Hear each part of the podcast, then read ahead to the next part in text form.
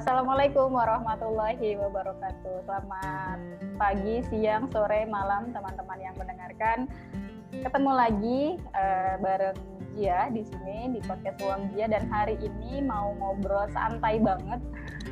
santai banget karena memang uh, kita perlu memberikan warna di sini ya biar jangan serius-serius mulu. Hari ini aku mendatangkan uh, seorang mahasiswa yang ini beda profesi dari yang sebelumnya. Kalau yang sebelum-sebelumnya itu dari profesi keguruan ya, pendidikan. Nah, hari ini aku undang mahasiswa dari bidang deng deng deng deng deng deng eh, siapa dia? dari bidang kesehatan. Beliau adalah beliau nggak apa-apa ya? Eh, jangan mbak. jangan. Ya, jadi ade ini aku ade ade ini dari uh, profesi nurse yang selanjutnya silahkan aku berikan waktunya untuk Nada memperkenalkan diri. Oke, terima kasih Mbak Cia. Halo pendengar ruangan Mbak Cia, eh ruang ruang Cia ya namanya ya. Iya. Oke. Oke. Kenalin ya, namaku Salwanada Afi Arofah, bisa dipanggil Nada. Terus sekarang lagi sekolah di profesi nurse UGM di Yogyakarta. Terus rumahku tuh di Klaten. Jadi di sini tuh ngekos gitu. Terus profesi nurse itu uh, harus profesi uh, habis lulus S1 keperawatan. Jadi aku tuh lulus S1 keperawatan tuh tahun 2020 tahun lalu ya.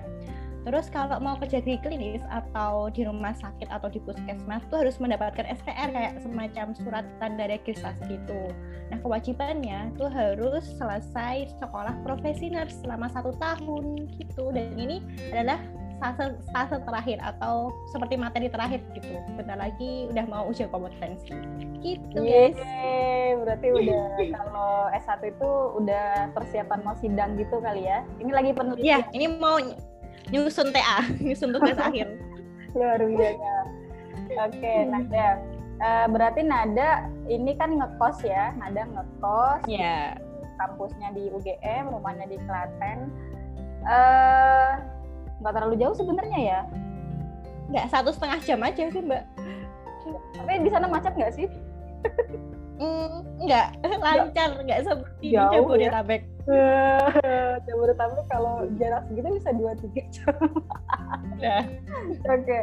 jadi Nada tadi kan disampaikan itu eh, lagi pendidikan nurse ya eh, atau keperawatan. Yeah.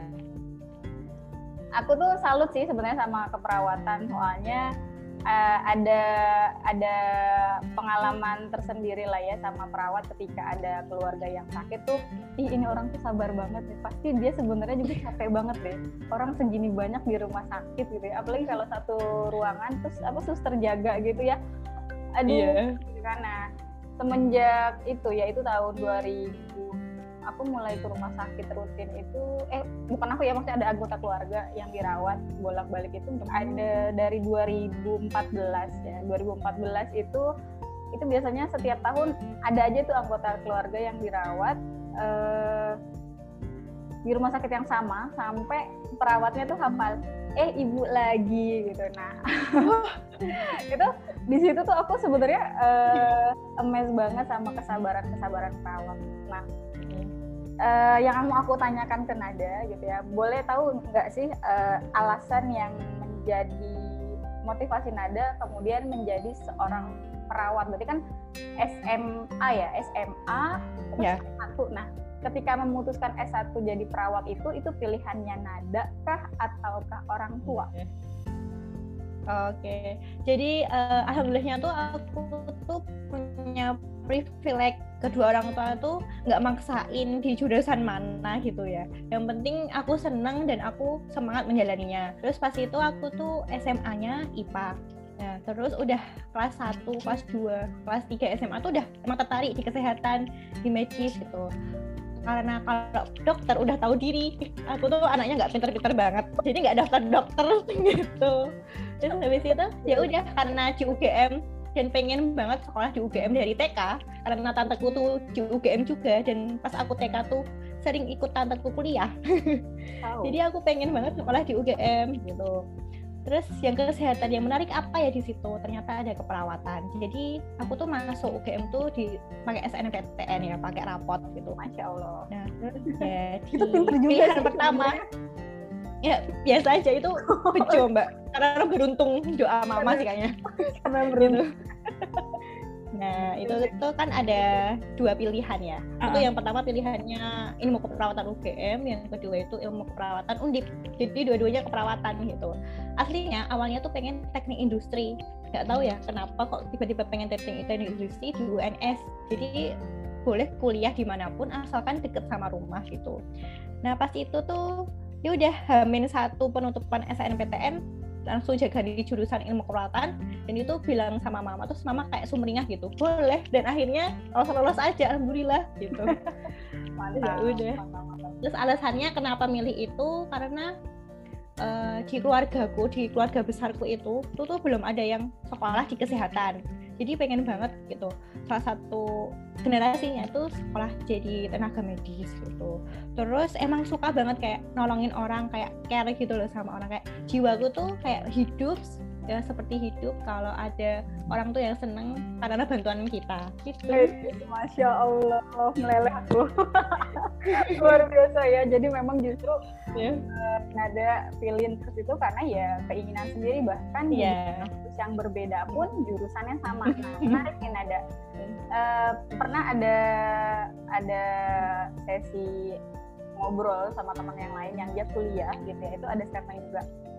Lebih baik jurusan yang sama kampusnya berbeda atau beda jurusan tapi satu kampus. Eh, berarti Nada adalah tipe yang memilih tadi ya jurusannya sama meskipun beda kampus. Yang penting dekat sama iya. orang tua. Keluarga. Iya sama keluarga uh, Nada ini sulung ya bener ya iya sulung adikku satu cewek iya cewek dua-duanya berarti nah ngomong-ngomong orang tua tadi Nada sempat bilang uh, kalau orang tua itu uh, memberikan kebebasan sama Nada untuk yeah. bahwa orang tua itu memberikan kebebasan sama Nada untuk memilih jurusan kuliah ya. Uh, yang penting Nada senang belajarnya, semangat belajarnya. Hmm. Sejauh ini uh, hal apa yang paling Nada rasakan ya bentuk support dari orang tua? Eh btw ini mandiri atau beasiswa orang tua atau beasiswa negara ini? Beasiswa orang tua. Beasiswa orang tua. Berarti selain support yang diberikan orang tua selain uh, biaya gitu selain biaya selain doa apa sih yang paling nada rasakan dari kehadiran mereka gitu uh, ya. Jadi doa doa ya pasti setiap hari ya.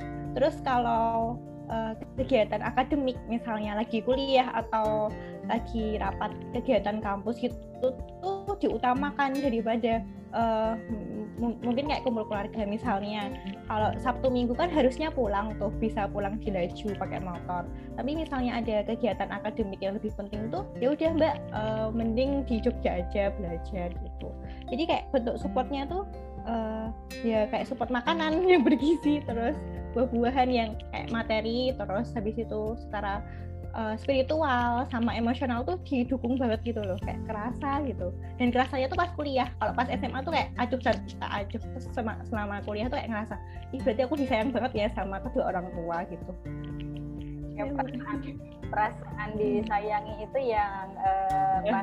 dirasakan ya sampai mm. jadinya kayak uh, apa pun yang dikasih sama orang tua gitu ya terus yeah. Iya. uh, uh, jadi semangat gitu ya buat anda nah yeah. Uh, selama itu kan pasti nggak mungkin yang enak-enak aja tuh ya pasti ada konflik gitu ya pasti ada konflik sama orang tua atau ada beda pendapat sama uh, ibu bapak ya sama abah mama pasti ada sesuatu yang sampai akhirnya itu uh, nada mencari cara kan untuk gimana bisa uh, satu pemahaman sama mereka.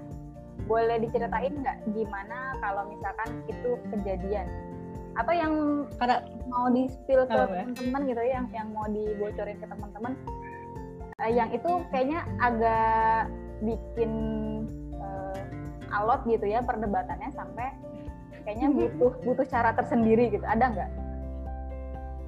Sebenarnya sih kalau beda pendapat tuh kayak hmm, biasa aja sih mbak. Kayak belum uh, belum puncaknya gitu loh. Mungkin puncaknya kalau habis kuliah ini ya. Jadi orang tua aku tuh setuju kalau aku tuh sekolah lagi tapi aku pengennya kayak kerja dulu gitu. Tapi ini masih diskusi lagi. Dan ini kayak pasti nanti ada cekcok ke depannya. Dan aku udah udah kayak ada menimbang-nimbang resikonya tuh kayak gimana gitu. Nanti uh, mungkin bisa diselesaikan. Nah kalau yang dulu-dulu itu tuh pertimbangannya pas semester satu mbak. Jadi ceritanya pas semester satu kan adaptasi kuliah. Nah terus aku tuh pengen pindah jurusan karena nilaiku itu yang B cuma satu. Bayangin yang lain itu di bawah B. Dan terus aku kan kayak insecure gitu ya. Nangis gitu. Nangis kayak aku merasa ih kok bodoh banget ya di sini gitu padahal teman-temannya juga yang banyak yang B di bawah B itu banyak mbak. Nah, jadi itu kan kalau di sekolah perawatan tuh satu semester tuh ada tiga blok ya. Tiga blok itu kayak ada tiga materi. Jadi per blok tuh ada ujian uh, ujian blok gitu per bulannya hitungannya. Mm-hmm. nah tiga blok itu hanya satu blok yang lulus pas di semester satu. Bayangin mbak. Terus itu iya sedih banget. Terus aku pulang aku kayak tidak ada semangat hidup. Terus semangat hidup. Terus kayak aku curhat sama abah sih terutama. Kayaknya sih abah itu kayak the laki-laki cinta pertamaku beneran sih. Oh, iya, kayaknya nyemangatin. Iya. terus udah gak apa-apa besok dicoba lagi mesti kamu bisa. Terus dari situ aku evaluasi diri, evaluasi cara belajarku, evaluasi diskusi sama teman-teman. Terus aku menemukan cara belajar yang baru. Dan alhamdulillah di semester-semester yang uh, ke depannya itu nilainya ya A, A per B gitu alhamdulillah. Terus ya, bisa. Jadi jadi eh, belum belum ada yang ya. tapi kalau misalkan ada beda-beda pendapat ya pasti didiskusikan gitu ya. Tadi uh, iya, disebutnya gitu. malah abah ya. Jadi Nada justru malah lebih iya. abah atau ke mama atau gimana? Eh, dua-duanya mbak. Oh, dua-duanya ya enggak kan kadang ada tuh ya yang deketnya ke salah satunya aja hmm. karena uh, mungkin yeah. salah satunya kerja atau gimana gitu. Boleh boleh dikasih yeah. Iya. Uh, cerita nggak ke kita gimana bonding yang dilakukan abah sama mama ke Nada sampai uh, bisa deket kedua-duanya gitu. Jadi justru hmm, okay. enaknya justru menghadirkan orang tuanya kayaknya nih. Oh enggak enggak enggak. Iya kayaknya tuh orang tua saya mbak yang tahu. Enggak yang nada yang nada rasakan tuh oh. uh, hal apa sih yang keduanya lakukan sampai akhirnya itu membangun kedekatan sama nada gitu kayak keteladanan ya mbak ya. Orang tua aku tuh nggak pernah ngasih tahu yang kayak nasihat-nasihat kayak mutiara kata mutiara itu tuh. Enggak tapi itu kayak nyontohin yang baik. Misalnya sholat tahajud tiap hari terus sholat duha. Terus itu tuh kayak sedekah. Meskipun tuh kayak nggak punya duit. Kan nggak mesti punya duit ya kalau orang tuh. Terus habis itu uh, diskusi ngobrol ngobrol-ngobrol santai di kamar kamarnya abah mama berempat gitu. Terus ya ngobrol-ngobrolin semuanya. Apalagi kalau terutama di meja makan mbak kalau lagi makan gitu ya ngobrol selayaknya keluarga. Hmm, biasa gitu intinya iya bandingnya ya sama makan di luar sih. Jajan sih pokoknya. Jajan ya jadi memang hmm. uh, quality time-nya tuh di uh, dibangunnya di rumah. Iya di rumah. Hmm. kayaknya karena mama juga sih mbak. Mama kan aku tuh nggak pernah ah nggak bisa bayangin kalau ibu mama aku tuh kerja. Dan mama aku tuh ibu rumah tangga tapi uh, bener-bener kayak ngurusin keluarganya sampai kayak uh, bagus gitu loh. Dari aku dari abah dari adik gitu. Tercukupi gitu ya? Ya udah cukup. Nah, ini berarti tangki cintanya Nada penuh banget nih dari orang tuanya Insya Allah. Aku jadi takut nih kalau nggak bisa balas oh balas-balasnya nanti uh, kan ada lagi belajar. Ya, nah ini uh, yang pertanyaan selanjutnya gitu tadi kan udah dapat berita dari eh berita dapat cerita hmm. tentang gimana orang tua Nada membangun kedekatannya. Nah kalau sama adik nadanya, nadanya sendiri, nada sendiri ke adik itu gimana? Iya adik biasanya ketawa-ketawa gitu. Ngobrol receh sih mbak. Kalau kita tiap hari itu meskipun jauh selalu ngirimin video receh di DM Instagram gitu. Terus nggak ngobrol sesuatu gitu sih. Terus kalau dia itu apa apa kalau minta pertimbangan tuh lewat aku dulu. Jadi aku tuh kayak perantara uh, orang tua ke dia gitu. Jadi dia tuh kadang tuh nggak berani ngobrol langsung ke orang tua gitu. Jadi tuh kayak lebih deket aku ke orang tua daripada dia ke orang tua gitu mbak mungkin karena masih kecil kali ya. Masih mau kuliah. Kok masih kecil sih? Adanya kan nggak kecil-kecil amat ya. Belum, tahu lah ya belum tahu cara cara tahu. komunikasi sama negosiasi gua yang enak tuh gimana gitu ya. Uh, berarti ini Nada punya tempat tersendiri sih di di adiknya gitu ya sampai akhirnya dipercayakan untuk menjadi perantara Oke, okay, Nada. Nah ini pertanyaan yang mungkin agak berbelok ya dari yang yeah. sebelumnya gitu. Tapi ini masih nyambung sama nurse. Tadi kan disampaikan yeah. tuh Nada tuh seneng uh, kayak merasa terisi gitu ya hatinya ketika yeah. kita uh, membantu orang lain. Hmm. Ada pengalaman yang itu membekas banget nggak yang ketika Nada membantu orang lain kemudian ada sebuah keajaiban yang Nada rasakan? Keajaiban ya Mbak. Uh, pas di profesi kayak kayaknya pas uh, nolongin persalinan. Jadi itu ada salsa maternitas. Salsa maternitas tuh kayak salsa mencari ibu hamil yang melahirkan. Dan kalau ibu melahirkan kan tidak bisa diprediksi kapan nih. Misterius itu. Kita cuma punya waktu dua minggu praktek di puskesmas Bantul Yogyakarta. Nah, sedangkan kalau satu minggu pertama itu nggak dapat sama sekali ibu hamil. Kalau nggak dapat kan kita nggak bisa laporan dan nggak bisa belajar tuh. Terus aku tiap hari minta doa mama ma doain ya biar bisa minta eh biar dapat ibu hamil gitu. Nah kita kan praktek itu sampai Sabtu ya mbak. Minggu libur. Terus hari Kamis ujian. Minggu terakhir nih minggu kedua Kamis ujian ujian praktek itu di KIA kesehatan ibu dan hamil. Jadi kayak memeriksa ibu hamil gitu perut-perutnya gitu tinggal lengan. Nah pas pulang itu ternyata tiba-tiba ada ibu hamil pembukaan lengkap. Ada langsung datang ke puskesmas terus dia udah nolongin terus terus bersyukur banget. Ini kayaknya doa mama nih. Aku kayak detik-detik terakhir praktek uh, punya pasien nih punya pasien yang melahirkan gitu. Dan itu lancar banget mbak. Jadi pasien tuh datang jam 12 siang. Terus jam setengah satu tuh udah lahiran gitu. Cepet karena itu mungkin udah anak kelima kali ya. Jalannya udah lah, jalannya lancar.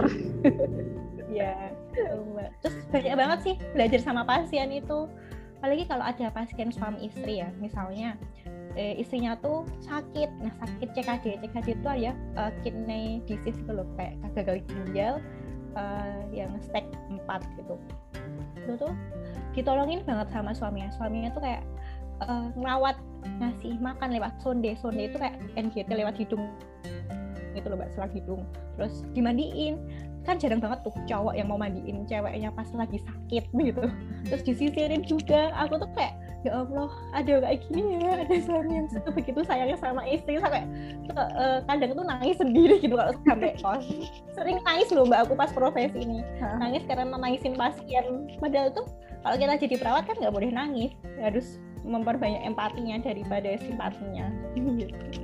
Iya kalau keburu mewek nggak bisa nolongin orang malah ya. Iya itu yang tadi aku sampaikan di awal ya. Jadi uh, salah satu kekaguman aku sama teman-teman yang perawat yeah. itu adalah uh, jadi pernah ada kondisi ada perawat tuh dimarahin. Pasti pernah ya ada masa tuh ketika lagi uh, stase tuh ketemu pasien yang yeah. rewet bawel galak tapi pengen diurusin gitu ya. Itu pun pasti ada yeah. jadi waktu itu kita satu kamar ada ada dua bed ada dua bed. Nah yang sebelahnya itu uh, mungkin perantau ya kita nggak tahu juga karena kita datangnya belakangan. Nah si bapak ini tuh marah-marah sama perawatnya.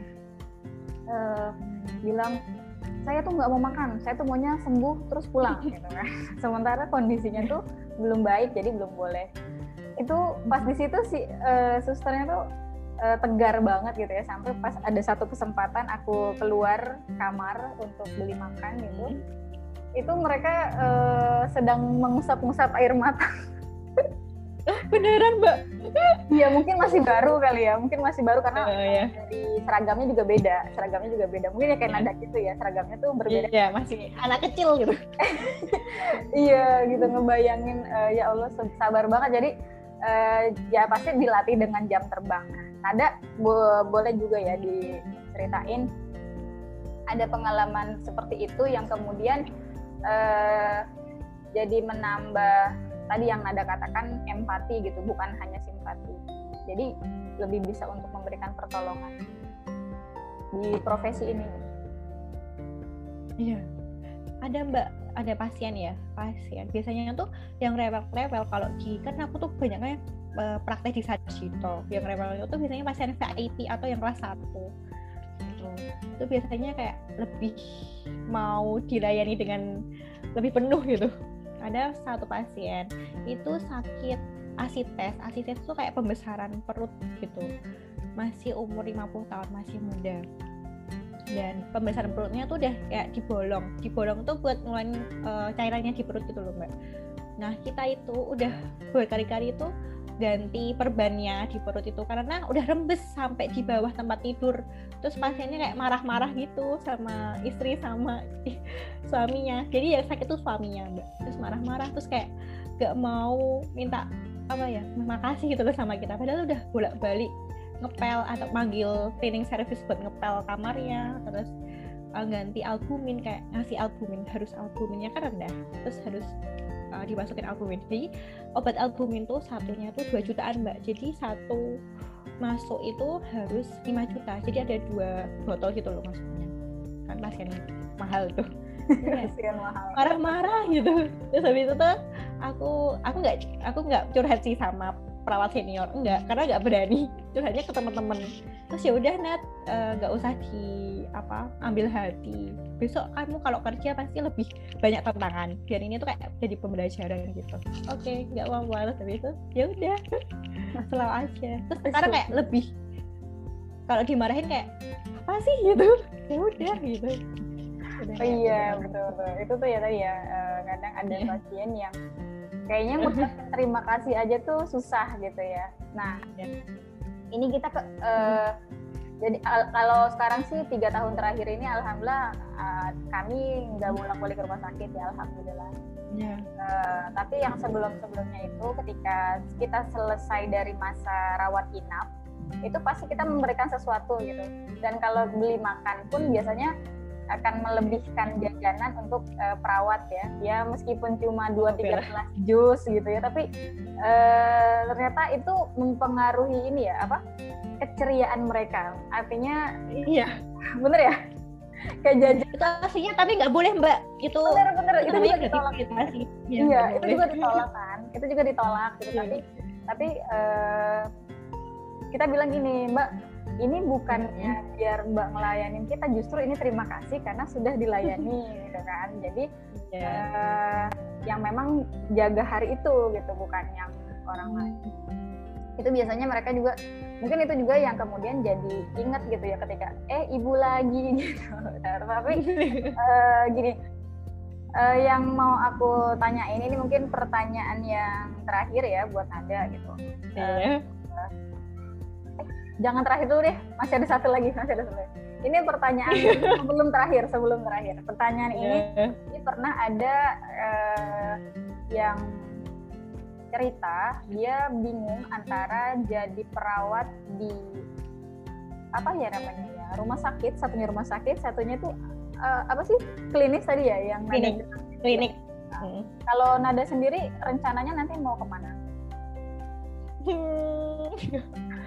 kalau aku tuh sejauh ini itu uh, sering ditanyain sih kalau mau jadi kerja klinis atau di akademik gitu. Karena mayoritas mbak lulusan di dari sekolahku tuh univku tuh jadi dosen enggak jadi kayak kerja di dinas kesehatan gitu kayak jadi yang bagian manajemennya gitu. Karena kita emang di S1 itu lebih banyak di teori jadi kayak manajemennya tuh lebih dapat daripada yang uh, D3 gitu kalau aku ditanyain itu masih 50 50 50 persen karena emang suka di klinis sama suka ngajar juga gitu tapi rencananya nanti lihat ke depannya ambil peluang yang ada dulu gitu terus nanti dijalani siap siap siap siap oke okay.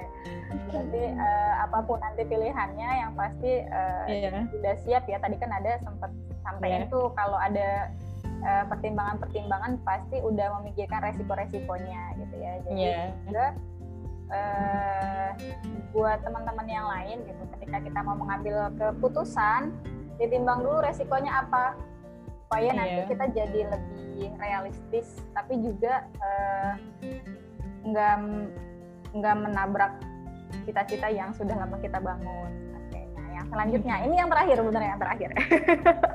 yang terakhir ini pertanyaannya uh, seperti pertanyaan yang aku ajukan sebelum-sebelumnya ke teman-teman yang aku ajak ke podcast ini adalah apa harapan ya? Apa harapan Nada uh, untuk Nada sendiri juga untuk uh, kondisi ya pasti Nada lebih tahu ya kondisi yang sekarang di lapangan ya banyak perawat-perawat juga yang udah mulai tumbang gitu ya. Uh, hmm. untuk kondisi perawat hari ini dan yang akan datang harapannya sih lebih kayak dihargai aja ya di Indonesia. Karena jadi perawat di Indonesia tuh uh, harganya itu kayak tidak maksimal kayak minim gitu. Gak berani ngomong sih. Minim gitu. Yeah. mending jadi politisi daripada jadi nakes. Gak jadi tanda mbak. Siap siap gitu. siap siap. Itu sebenarnya kayak uh, insentif ditunda-tunda. Terus kerjaannya emang overload banyak kan apalagi di masa pandemi ini. Terus kadang tuh kan kita kalau ngerawat pasien covid itu tuh ada intensif dari Kemenkes itu tuh udah kayak tunggak beberapa bulan gitu. Dan harapannya tuh uh, tetap dihargai ya dihargai dalam segi ya mental fisik sama ekonomi gitu. Terus ke depannya itu tuh perawatnya tuh di stigmasi pra, uh, di stigmasi Indonesia tuh nggak pembantu dokter tapi itu adalah partner kolaborasi pekerjaan uh, sama dokter gitu. Karena aku tuh baru sadar kalau sekolah perawat itu banyak banget yang dibahas dari uh, sejak sebelum lahir sampai meninggal itu ada fase-fasenya jadi ya fase-fase yang sangat detail gitu. Jadi lebih ke uh, diperhatikan lebih dihargai. Iya juga sih iya, terus ya Oke, okay, itu uh, obrolan kita yang singkat sama Nada. Mudah-mudahan apa-apa yang menjadi harapan Nada, apa-apa yang menjadi uh, pilihan Nada nantinya dimudahkan dan diberkahi Allah ya dan Amin. Ya Lancarkan stasiunnya ini yang terakhir mudah-mudahan. Iya. mudah-mudahan agak berat, agak berat. dapat nilai baik ya. Oke. Okay. Amin. Uh, Nada udah dia yeah. ini dan ngobrol-ngobrol bareng aku. Mudah-mudahan bisa ketemu lagi di lain kesempatan. Kita yeah. cukupkan uh, obrolan kita hari ini dengan membaca lafaz hamdalah alhamdulillah Alhamdulillah alamin. Terima kasih Nada, terima kasih juga teman-teman yang sudah mendengarkan. Assalamualaikum warahmatullahi wabarakatuh. Terima kasih, Waalaikumsalam. Terima kasih.